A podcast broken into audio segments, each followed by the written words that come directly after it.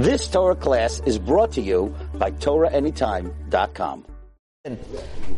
Rabotai, we are going to be embarking on a journey now of finishing the Sefer Tomer Devorah, learning the Sefer Tomer Devorah. Tomer Devorah was written as part of one of the great Sefarim of Rav Moshe, of Rav Moshe Cordovero, the Ramak, who lived, uh, who lived in the year, he was born in the year 1522. Uh, he was born uh, from the ta- in the town of Cordova, spent most of his life in Tzfat. There he was a student originally from the Rav Shlomo Alkabetz, the Lechadodi. And then he became one of the great Mikubalim of the generation. Then when the Arizal moved to Tzfat, he considered the Ramak as his Rav.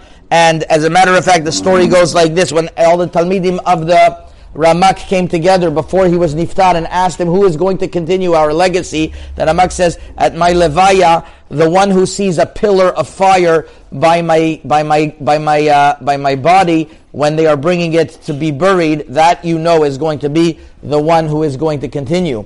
And at the levaya, the Arizal was there as well, and he says, "Why is there a pillar of fire over here? What's going on?" And uh, nobody knew what he was talking about but they didn't see the pillar. He was the only one who saw the pillar of fire. So we knew that the Arizal was the continuation of the Ramak. Was the, that was the continuation of the Ramak. In this week's parasha, it's written,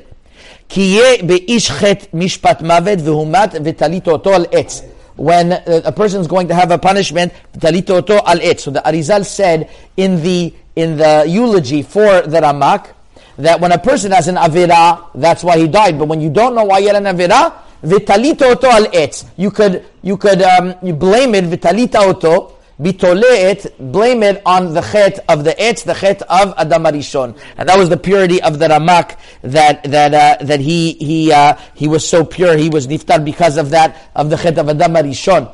And he writes like this, and he has a whole big sefer called Alima, and he splits into Mayonot, into paths, into Alima. In Alima is is a is a is a is a tree, and one of the tree is the palm tree which is the uh, the tom, and there, there's there's there's dates on it. So one of the dates is the Tomer Devora, and this chapter of his is a sefer that's so that's so important to learn that the Shlah Kadosh writes in his approbation to this book Tomer Devora when somebody wanted to print it from new many hundred years ago. He writes that you should know says the says the Shlah that anybody who learns this book once a week or every month Muftach lo shehu ben olam haba. He is guaranteed that he's a ben olam haba. Ashre lo v'tov lo. Oh, it's good for him to learn it because this meets this book we're going to see in a moment is about emulating the Creator. That's especially important for this Elul because you learn about the thirteen midot. And he says. Therefore, it's so important to learn this book because you will become a ben olam. They say from the holy Shomer Emunim Rav Aaron Roth that somebody who learns this book every single uh, is going to be ragil to learning this book is going to be protected from from all things that are uh, th- that are bad. Kol mishiragil besefer he is going to protect from all bad, and it is a tradition from Rav Chaim Tzanzer that somebody who learns this book will be protected from the known disease. That's what that's what it's that it's that it's mikubal in the name of the holy Tzanzarav that somebody who learns this book will have a protection. So that is, that is especially an important book, Rabotai. And the Rav, Rav, Rav, uh, uh, Rav Roth actually printed this in understanding this book. So very quickly, we will start with understanding what the first, the first page of the book discusses the following. A person, it is proper for him to emulate his creator. And then he's going to be in the tzod of the tzura, because Hashem created every single person in the image of Hashem, but it's not enough to look like Hashem with your image.